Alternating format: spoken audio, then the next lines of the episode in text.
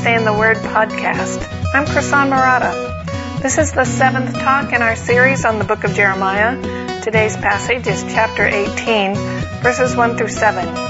You can find lecture notes on our website, wednesdayintheword.com slash Jeremiah 7.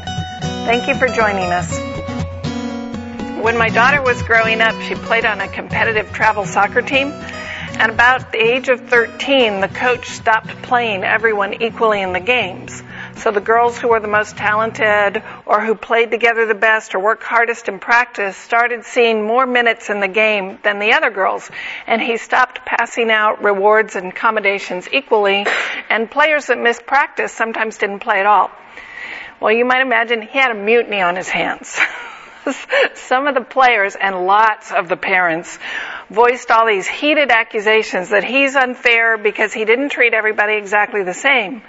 And the coach listened to all their complaints and then he said, everything you said is true, but you're not describing injustice, you're describing soccer. So basically he said, as the coach, he has the right to make judgments. The players are under his command. They're not equals. And um, that was his prerogative to do as he saw best. So today we're going to look at a similar question about God. The question we're going to focus on is who does God think he is or is God fair? Why and we're talking about that issue. Is God fair or not? Because one of the most common complaints today is that the God of the Bible isn't very fair. And we can look at all the people in this room and see immediately that we're not all treated the same way. Some of us had perfect childhoods and some didn't. Some had these great educational opportunities and some didn't. Some of us have had to face tragedy and loss and some of us haven't. And some of us have just had an easier time and some, like Job, have faced one trial after another. And then we come from different backgrounds, we have different accents, we have different gifts and opportunities, and we look at that and we say, is, the, is God fair? How, how is that fair? But we can also raise it on a larger level. How is it fair that Jesus is the only way to God? Why shouldn't there be more than one way? How is that fair? How is it fair that God says this is the way sexuality is to be used and not used and that He puts limits and circumstances about where we are to enjoy that gift? Or how is it fair that there's so much economic and political disparity throughout the world. Some countries have dictators, some have democracies, some people live in freedom, some people live in fear. So how is it fair? And coming to faith in Christ doesn't stop these questions. I mean, if you read all of Jeremiah, you'll find he accused God of letting evil people prosper while he, the prophet, suffered. In fact, we're going to look at one of those passages next week where he accuses God of giving him a raw deal and making life way too difficult. And I'm sure all of you have felt at times God isn't fair. So the passage today, Jeremiah 18, 1 through 17, addresses that question. Who does God think he is? How is he fair? So just to remind you, Jeremiah began his ministry as the Assyrians, who were the dominant world power, went into civil war. And as they lost their power, the Babylonians and Egyptians were trying to occupy that power. The little state of Judah is caught in the midst of all that chaos. They geographically sit between all those countries and everybody wanted to control Palestine and that region to gain power. And in the midst of all that political chaos, Jeremiah's job is to predict and warn that the Babylonians are going to win. They're going to invade Judah. They're going to level the temple and that will result in the exile, but the exile will end. So one of Jeremiah's responsibilities was to warn the Lord is about to re- destroy Jerusalem and the people that lived there probably didn't think that was very fair because the nation had been disobedient for quite some time now, so why should their generation be the one that takes the hit? Why should they take the fall for everybody? So one of the most noticeable things about this passage is it's organized just like we like to organize sermons today. We have an illustration, an explanation, and then an application. So in verses 1 through 4, he gives the illustration. He gives this visual picture to help Jeremiah understand the point that God's going to make. And then in 5 through 10, he explains what that illustration means. And he tells Jeremiah, Jeremiah, here's the principle, here's the truth I'm trying to communicate. So 1 through 4 we get the illustration, 5 through 10 we get the explanation, and then 11 through 17 he applies it for Jeremiah and he explains how the particular people that he is ministering to, here's how it's going to apply to them. So illustration, explanation, application, that's like our modern sermons. So that's how we're going to walk through the passage. So let's start with the illustration, verses 1 through 4. God starts by inviting Jeremiah on a little field trip. The word which came to, to, Jeremiah from the Lord saying, Arise and go down to the potter's house, and there I will announce my words to you. Then I went down to the potter's house, and there he was making something on the wheel. But the vessel that he was making of clay was spoiled in the hands of the potter, so he made it into another vessel as it pleased the potter to make. So the Lord asked Jeremiah to go down to the potter's shop and watch the potter at work. And there's two things we need to know about pottery. First, it was their critical piece of technology. For a culture like the ancient, ancient Israelites, pottery was really one of their big technological advances. Now, we don't think of pottery that way, but for them, it allowed them to live their lives more efficiently. So it was their containers of everyday use. Imagine a life without a container. So you, they used it to store water, to store food, to carry food, to carry their wares in business. Without it, they would have had to live right on a water source there, and they wouldn't have had a way to store food and keep it clean. So pottery was this very common piece of everyday life. It, it enabled them to live the way they lived. Second, every village had a potter's house because pottery was so critical to their lifestyle and it breaks easily, everybody had one. There were potter's house everywhere. So think grocery stores for us. This was a common feature. That's why we see rules in Leviticus for what do you do when one of your pots becomes unclean or when you find mold on it and that kind of thing. It was a very common part of their life. So right off the bat, we see God is using familiar imagery to communicate his truth. And we've seen that before as we've studied Jeremiah. He speaks in an image. He uses a familiar picture so that we can understand what he's saying. So he's reaching out to Jeremiah and communicating using something that he would understand easily, something that's very, very familiar to him and was part of his daily life. And we see that repeatedly in scripture, God reaching out to his people, kind of coming down to our level so that we can understand what he wants us to understand. When my kids were little, we were driving home one day, and as they were strapped in their car seats, out of the blue, I hear my son say, Mommy, what's grace? And I'm thinking, oh my gosh, how do I explain this to a, a three year old? How do you make, you know, toddler theology? How do you explain that? And I had to really quickly come up with some way to make sense of grace to a toddler. And I think that's actually where I came up with the broken chooser analogy some of you have heard me use. But that's what God does here. He's coming down to our level. He's coming down to the level of his people saying, here's something you're very familiar with, and I'm going to use that familiar object to teach you a lesson.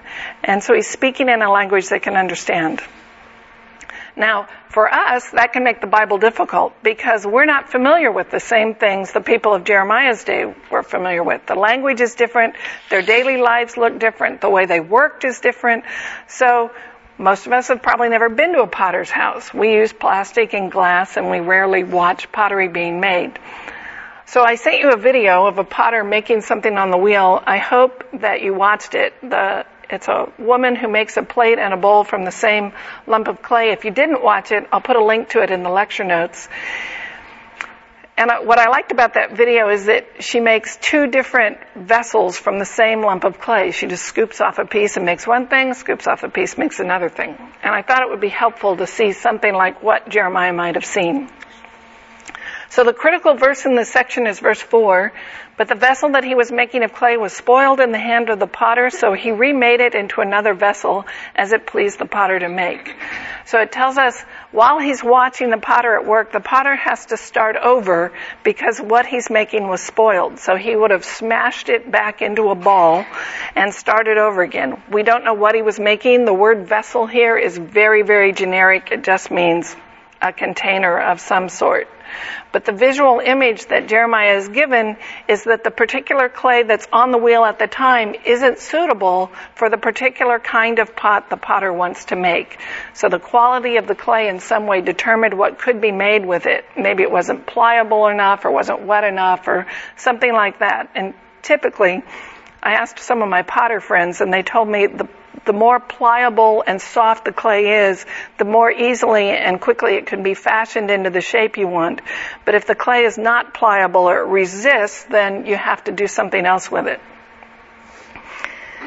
So he can make something else from the same lump of the clay, but it's not what he was hoping for, so he starts over. So that's the image. Now, before we start making conclusions, we need to look at the conclusion God make. What's the comparison he's trying to draw? And thankfully, he tells us that in 5 through 10. Then the word of the Lord came to me saying, Can I not, O house of Israel, deal with you as the potter does, declares the Lord. Behold, like the clay in the potter's hand, so are you in my hand, O house of Israel. At one moment I might speak concerning a nation or concerning a kingdom to uproot, to pull down or destroy it. If that nation against which I have spoken turns from its evil, I will relent concerning the calamity I plan to bring on it. Or at another moment, I might speak concerning a nation or concerning a kingdom to build up and or to plant it. If it does evil in my sight by not obeying my voice, then I will think better of the good with which I had promised to bless it. So he's making the connection explicit. And he starts out by saying in verse 6, Can I not, as creator, don't I have the same authority that the potter has? Um, whether he, so he's asking whether he as creator doesn't have the same authority to relate to them in the same way the potter does, and he expects the answer, of course I do. But look carefully at the comparison he's making. If you read only verse 6, it's easy to draw the wrong comparison, and it's a harsh comparison. So I think the wrong comparison is to conclude that God treats his people exactly like the potter treats his clay. So, you know, we have this picture of the potter making a beautiful vase and then smashing it to smithereens and starting over and making a chamber pot or something like that. That's not the comparison he's making. The potter does have the right to do that. The potter is sovereign, potter is sovereign over the clay, and so God is completely sovereign over his people. And to conclude, well, God can do whatever he sees fit with his creation and we just have to live with it, I think is the wrong conclusion, but it's the way a lot of people understand this analogy. That's true if you stop reading at verse 6, but look carefully at what he goes on today to say in the next four verses. He makes a larger point. He asserts his right to make whatever he sees fit with his people, just as the potter has the right to shape his clay. But then he goes on to talk about what happens if the people respond. So in the image, the clay was resisting the potter's efforts to shape it, so he started over and made something else. But verse 10 talk about God responding to his people. He's changing his plans as they change their behavior. So the first two kingdoms, he says, these kingdoms merit divine judgment. He threatens to uproot, break down, and destroy them, which are the same verbs we saw in chapter 1 about Jeremiah's call. But the, the nations in 7 through 8, if they repent, then God responds accordingly. And then he contrasts that. He promises blessing to the nations in 9 through 10, but if they turn to evil and continue on their evil path, God responds accordingly. So when their behavior changes, God changes. He responds to their response. A lump of clay can't change its behavior. A lump of clay is just passive. It can't stop resisting. So a potter doesn't have to respond to his clay because the clay can't decide to change or repent. But God's people are people. They're not inanimate. They're individuals. They make decisions and they respond to their creator and their creator responds to them. And that's what God's describing in these verses. So the analogy is to used partly to show how similar God's relationship to his people is to the potter and the clay, but partly how much different it is than the potter and the clay. And this is what we call a how much more comparison. This is common in scripture for, especially in Jesus' parables. He will give a parable and then the point is, how much more then is God? If you give good gifts, how much more then does God? If this judge reacted this way, how much more will your Father in heaven? So, The picture gives you a taste of what we're talking about, but then the actual reality is deeper and better. And Paul does this a lot as well. It's very common, how much more kind of comparison. okay. so what's being described here is a personal relationship you have a dynamic relationship between two parties where the actions of each one affect the behavior of the other. That's a relationship. That's how God relates to His creation, not as inanimate objects, but as individual persons. So the picture of the potter demonstrates that it is completely fair for the potter to have so, total sovereignty over the clay because he is the creator. Similarly, it is completely fair for God to do what He wants. He is creator. He has complete sovereignty over Israel. He can judge them and destroy the Jerusalem if He wants. But then we see, as the illustration gets explained, that we're talking about something that's more than fair. Because a real relationship is not based on fairness. It's, a good relationship isn't based on making sure everyone's treated equally in all possible situations no matter what. A real relationship is more than fair. It involves adjusting and making sacrifices and changing and recognizing different people have different needs at different times and they have different wants and they need to be treated differently. They're going to need different kinds of encouragement or different kinds of discipline or different kinds of comfort. So good relationships are more than fair. They're dynamic. They're responsive. They're giving.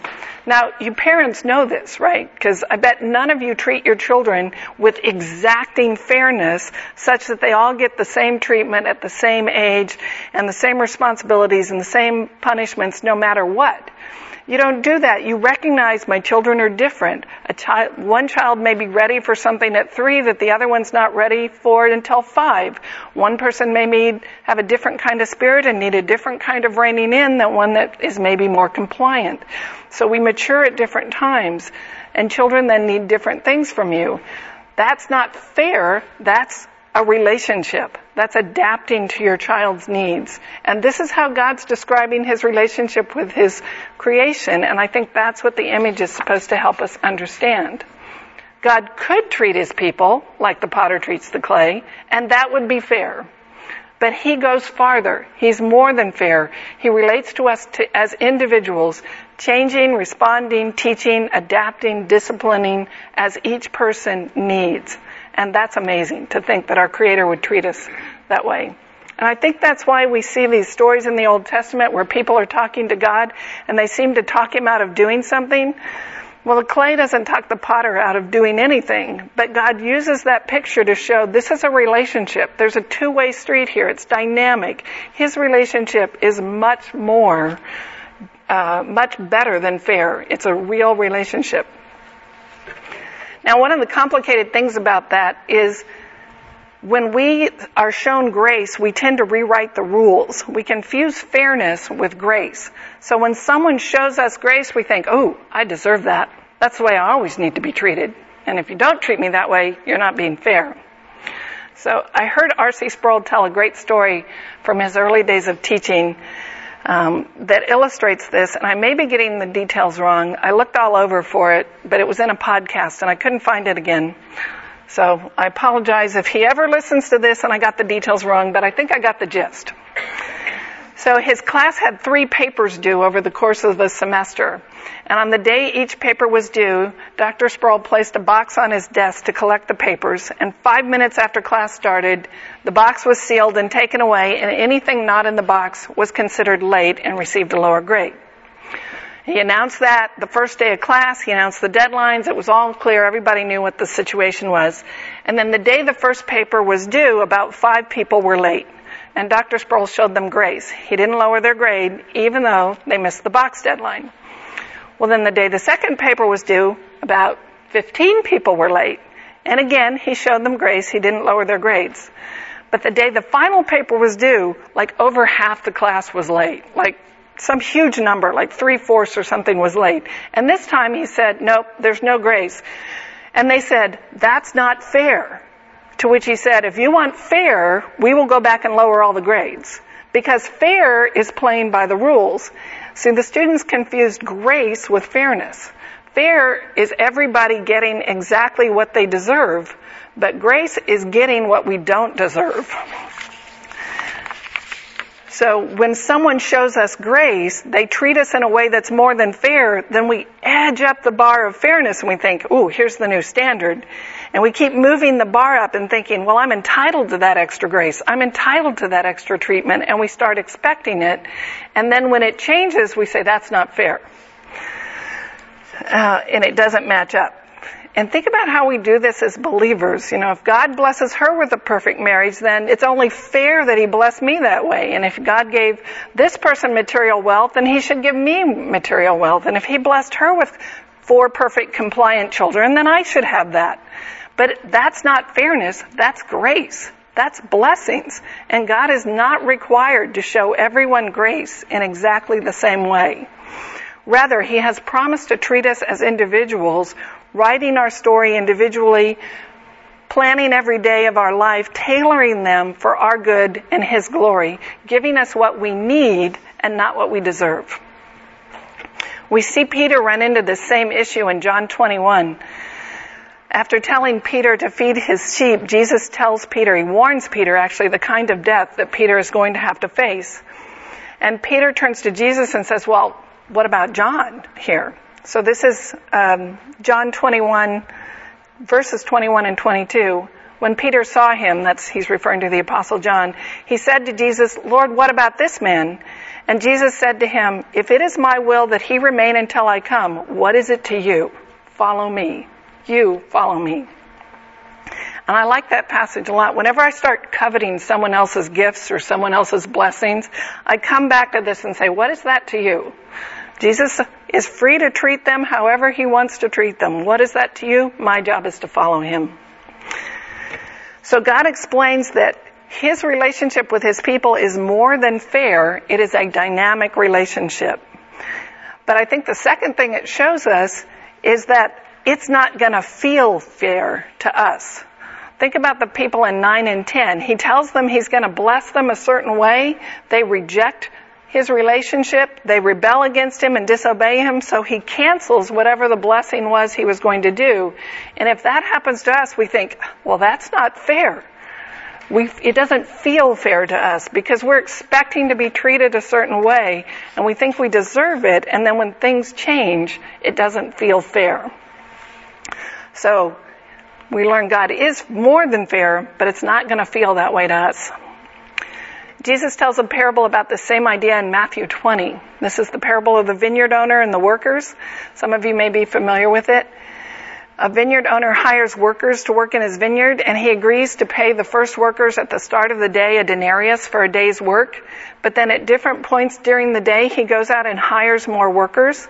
And the last group starts so near the end of the day that they barely work an hour before the workday is over. Now in the parable, only the first hires were promised the standard wage of one denarius for one day's work. The second hires, he, the, uh, the owner does not quote a pay scale. He just says, I will pay you what is just. And he extends that to the next two groups. And then the last group isn't given any promise of any pay at all. So when he comes out to start paying the workers, he starts with the last ones first and he gives them a full day's wage.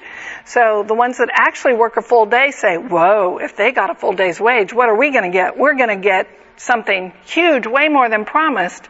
And he ended up paying everybody a denarius for the day's wage. So the landowner gave everyone what they needed, not what they deserved. So none of the workers were um, the workers were overpaid, none of them were underpaid. And the story focuses on the emotions of those that thought, well, I earned way more. I get, I deserve more. But the landowner gave each person what they needed because a denarius was the amount of money you needed to buy a day's worth of food. If you didn't have a denarius, you couldn't buy enough food to eat for the next day. So to be paid less than that would mean going hungry. So the landowner's providing what his workers need, regardless of the amount of service they offered them. He's giving them what they need, not what they deserve. And Jesus concludes that, this is Matthew 20, 11 through 12. When they received it, they grumbled at the landowner, talking about the workers who worked the whole day, saying, These last men have worked only one hour, and you have made them equal to us who have borne the burden in the scorching heat of the day. So basically they say, not fair, we should receive more. But that's not the cry of the underpaid, because no one is underpaid. The complaint is from those who are justly paid, who are, can't stand grace being shown to someone else. So grace is not only amazing, it's infuriating. so why should these Johnny come latelys receive the same grace as me? And think about that. Why should these Gentiles who never kept kosher a day in their lives get the same grace as the Jews who loved and studied and cherished the law? And why should a prostitute who converts on her deathbed get the same grace as someone who follows Jesus their whole life? That's, that's grumbling. That's the attitude of, I earned this. I deserve something. I ought to get what I earned. The grumbling has implies the attitude that they had a right to the work done instead of realizing the fact that they're working at all was an, was the result of the landowner's charity. So the point is not how much wages were paid, but any wages were paid at all. The master gave each worker what he needed, enough money to buy food for the next day, not what he deserved. And that's how God treats us. And we need to be careful when we insist that God be fair because He may give us what we deserve instead of what we need. So the passage does two things. It affirms God's more than fair but then it also affirms that I am not going to think it's fair. It's not going to feel that way. My normal everyday experience is going to, it's going to look like God's being unfair because sometimes He's merciful, sometimes He's generous, sometimes He answers quickly, and then we start moving the bar up and we think He always has to do it that way. So when he does draw the line or when he was, doesn't intervene or he's slow to answer or we, he withholds some blessing we want, it's not going to feel fair. And from our limited experience, we may never understand that. Because this side of heaven, I don't think we have the ability to understand why he's doing what he's doing, but the promise of the gospel is one day we will get it. One day we will see and understand. Okay, so we looked at the illustration God gave Jeremiah, the potter and his clay. We saw the principle that he was illustrating is that they are similar in some ways and that God is sovereign, but that they are different in some ways and that God is a relationship that is dynamic. And let's look at the application to the current situation. So we're going to look at 11 through 17. And notice 11 starts with so now then, and that phrase frequently introduces the conclusion to an argument. That's so now. So if you see that and you're reading along, think, aha, here comes the point, or here comes the conclusion. So 11 through 17. So now then, speak to the men of Judah and against the inhabitants of Jerusalem, saying, Thus says the Lord, Behold, I am fashioning calamity against you and devising a plan against you. O turn back, each of you, from his evil way and reform your ways and your deeds. But they will say, it's hopeless, for we are going to follow our own plans, and each of us will act according to the stubbornness of his evil heart. Therefore, thus says the Lord, Ask now among the nations, who ever heard the like of this? The Virgin of Israel has done the most appalling thing. Does the snow of Lebanon forsake the rock of the open country? Or is the cold flowing water from a foreign land ever snatched away? For my people have forgotten me. They burn incense to worthless gods, and they have stumbled from their ways, from the ancient paths to walk in bypaths, not on a highway to make their land a desolation, an object of perpetual hissing. Everyone who passes by it will be astonished and shake his head. Like an east wind, I will scatter them before the I will scatter them before the enemy. I will show them my back and not my face in the day of their calamity. So here's the application, and this is for the people of Judah of Jeremiah's day. He refers back to the principle he's just explained. He says, I'm preparing disaster. He warns them. He gives them a chance to repent in verse 11. He says, turn back. You have a chance to change. He's just finished telling them that like the potter and the clay, if the people change their minds, he will, he will adapt and respond differently. But in verse 12, he says they've already made up their minds. They won't change their ways. They're not going to respond to the warnings. They're not going to respond to God's discipline. And so disaster will come upon them and Jerusalem and the temple will be leveled. And he then goes on to say, who ever heard of such a thing? How can you imagine being told this is the consequences of your actions and going, yeah, well, I'm going to do it anyway. Why would they do that? So the comparison he points out to the snows on the mountains of Lebanon is that what makes the snow on the mountains of Lebanon the snow on the mountain of Lebanon's? It's the fact that it's on the mountain of Lebanon. That's why it's the snow of Lebanon, because that's where it is. It never leaves the mountain. If it left the mountain, it wouldn't be the snow of Lebanon anymore. It would be the snow of wherever it went to. So what makes the snow of Lebanon the snow of Lebanon is the fact that it's on the mountains of Lebanon. And the comparison is what makes Israel the people of God? They have a relationship with God. They are God's people because they have a relationship with Him. If they turn away from Him, they stop being His people. So they think we're, we're the people of God because we're on the land. And if we're not on the land, we're going to stop being Israel. But God's saying, the land isn't what makes you Israel. It's your relationship with me that makes you Israel. And he's pointing out, you've already given that up. You've forgotten me. It doesn't matter that you're in the land because as, as he says in verse 15, you've forgotten your God and turned to other gods. And who ever heard of such a thing? So what makes them God's people is they have a relationship with God. It's not living on the land, so what is he going to do? He's going to take the land away from them hoping that in the exile they will realize they can still be Israel without the land. They can still be his people because they can still have a relationship with him no matter where they are. Which is exactly what we see the potter doing. It's not going the way he wants it to go, so he adapts and changes and does something else. But he also does what the potter never does, that is, he gives his people a chance to change, but they don't. So there comes a time when turning away from the Lord has consequences, but notice he doesn't abandon them. He doesn't just throw them out, just like the potter doesn't just throw the clay away. He starts over. He remakes them. He remakes them into his people in a different way. And that's another conclusion we ought to draw. God is not abandoning us when he disciplines us. He is remaking us. The problem is, it begins with that tearing down part. so just as we saw Jeremiah go to the potter's house, take the lump of clay, smash it into a ball, and then start over so he could build something else, it begins with that smashing into a ball part. And essentially, we see God taking his people, smashing them into a ball, and starting over in the exile. But we don't see the starting over in this passage. We're going to see it in some of the others, but it's implied. But the point is, the, the destruction or the tearing down is so that you can be built up. There is something new on the other side. But when you're in the midst of that smashing part, it can be hard to see that there's any, anything else, that there's any rebuilding.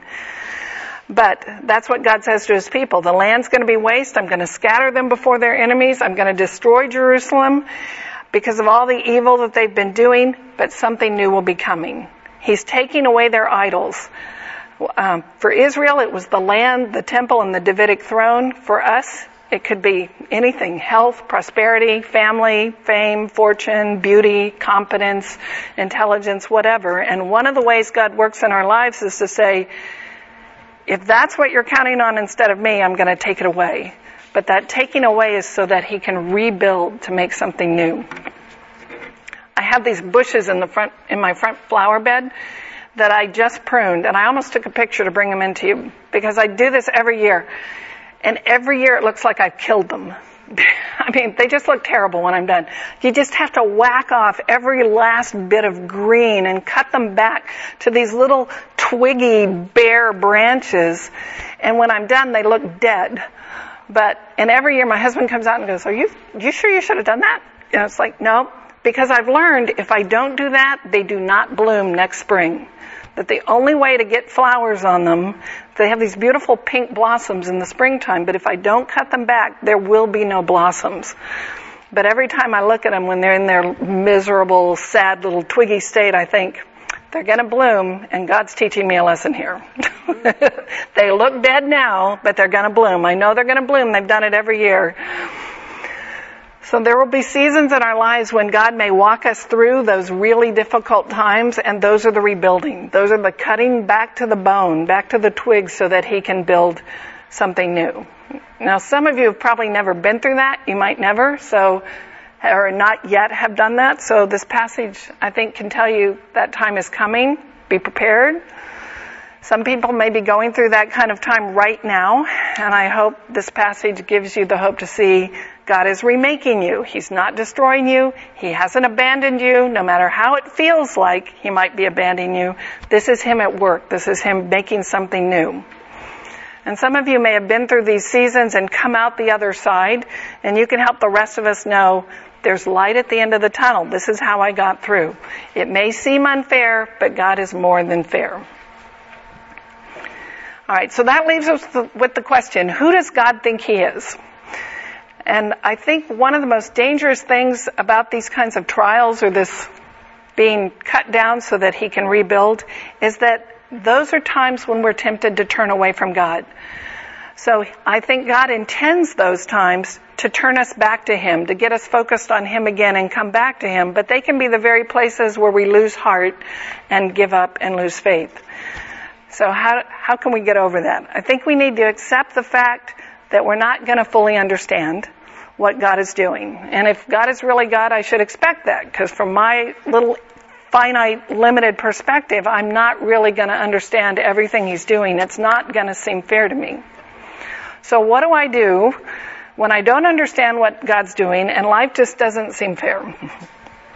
Well, honestly, I don't have all the answers, but in my experience, I've found six things that I try to keep in mind when I'm in the midst of one of those situations, and they help me get through it. So I'm going to give you my six truths that I think are really helpful when you're right in the midst of one of those trials where it seems like God is just smashing you into a ball. So the first thing, number one, whatever it is, it's not unique. So whatever trial, tragedy, change, upset, chaos I'm facing, it is not unique. Many people before me have gone through it. Many people after me are going to go through it. And maybe something worth, I'm not alone. There are other people out there who know and understand what I'm going through because they've been through it. So seek them out and talk to them. 1 Corinthians 10:13 says no temptation has overtaken you but such as is common to man and God is faithful who will not allow you to be tempted beyond that which you are able but with the temptation will provide the way of escape also so that you will be able to endure it. God will not ask me to endure anything that has not already been endured by many others before me. My struggles are not unique. They're part of the fabric of human existence as uh, in the world we live in, and I'm not alone, and I find comfort in that. So the first one, it's not unique. The second thing is God, like the potter, has every right to take me through trials, through darkness, or through chaos and uncertainty. He's not required to grant me peace, safety, and an easy life. It is fully fair and just of Him to bless me as He sees fit or withhold blessings as He sees fit. So no matter how I feel about it at the moment, I have to realize He is fair and just and loving, and He is still fair, just, and loving. And I hang on to that, that He is loving, just, faithful, and true. Yet, on the other hand, and this is the third thing, He has written every second of my life and every inch of my story. I can be utterly and completely secure that I am in His hands. So no, he has not promised continuous comfort, but he has promised that everything we go through is, has a purpose. It is not senseless. It's not meaningless. It's not random. The universe isn't out to get us. God has written our story and He has a point. So everything I experience has a purpose and is part of the plan. Nothing can befall me which God has not scripted for me. So the author of our stories never abandons us. He's always creating, guiding, disciplining, and teaching. Number four, it will end. The darkness, the tragedy, the trial, the trouble, they always come to an end. And when we get to heaven, the promise of the gospel is when we get to heaven, we're going to look back on even the longest, most darkest trial we are, we're asked to go through and we're going to go, gosh, that was worth it. That's like the briefest moment. Paul calls them, uh, I think it's in Corinthians where he says the eternal weight of glory is, they're, they're nothing to be compared to the eternal weight of glory. They're gonna seem like the briefest of seconds to us, even though now they feel like they will never end. And if you think about it, even the worst apocalyptic scenarios, and civilizations ending, you know, the fall of Rome, the fall of Assyria, Babylon, the fall of Jerusalem, a new order emerges, a new normal comes in for what was destroyed. So the tunnel that God takes me through may be dark, but there is always an end. There is always light at the other end of the tunnel. All right, number five, and this is really getting on my personal soapbox, so you might just want to skip this one and go on to, to the next one. But number five is spend time in the Word. Because no matter what circumstances I find myself in, the most essential task of my existence doesn't change, and that is to know, love, and glorify God. So no matter what circumstances I find myself in, it's still appropriate to serve the Lord, to seek the Lord, to put His kingdom first, to strive to live out my faith. That's the most essential thing I can do.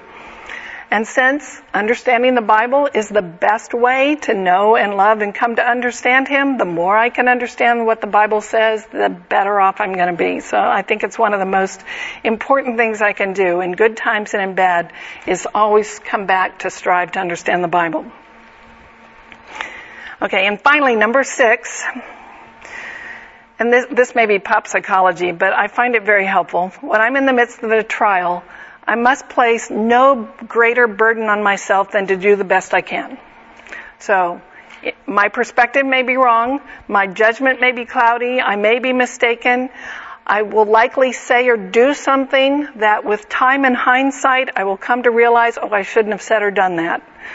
I may do something wrong, but I usually, in whatever circumstances we're in, we have to do something. So, pray, whine to God, complain to Him, and then throw yourself at His feet.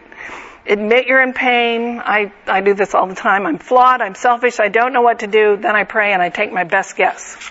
So doing the best you can with the resources you have available at the time is all you can ask of yourself. If you try to expect that you're going to be perfect, that you're going to handle everything perfect, you're going to be paralyzed and fear of making a mistake could lead you to do nothing at all. So don't put those burdens that you have to be the one shining Christian who never struggled with anything in her life and, you know, you're going to be the example to everybody else. That job's been taken. That's called Savior. That one's done. That's not our job. We, we don't get that role. Jesus got that role. So, just the only burden is to do the best you can with the resources you've got at the time. So you pray, you think, you study, you meditate, you seek the counsel of friends, you seek accountability, whatever you need, then you choose a path, you follow it, and you trust that God knows what He's doing. That He's the one who saved you, He loves you, and He's teaching you, and He will get you through. Okay, let me pray for us. Father, we thank you that you are more than a potter to the clay, and that you do love us enough to treat us as individuals to write our stories, to plan our lives, to individually care about who we are, who we're becoming, and how we reflect your glory. And I just pray for each of us here, because I know people here are going through some dark times, that you would reach out with these truths so that we would remember the darkness will end. There's a purpose to it. You have not abandoned us. That rebuilding always starts with tearing down and that we will get through it because you are with us every step of the way. In Jesus' name, Amen.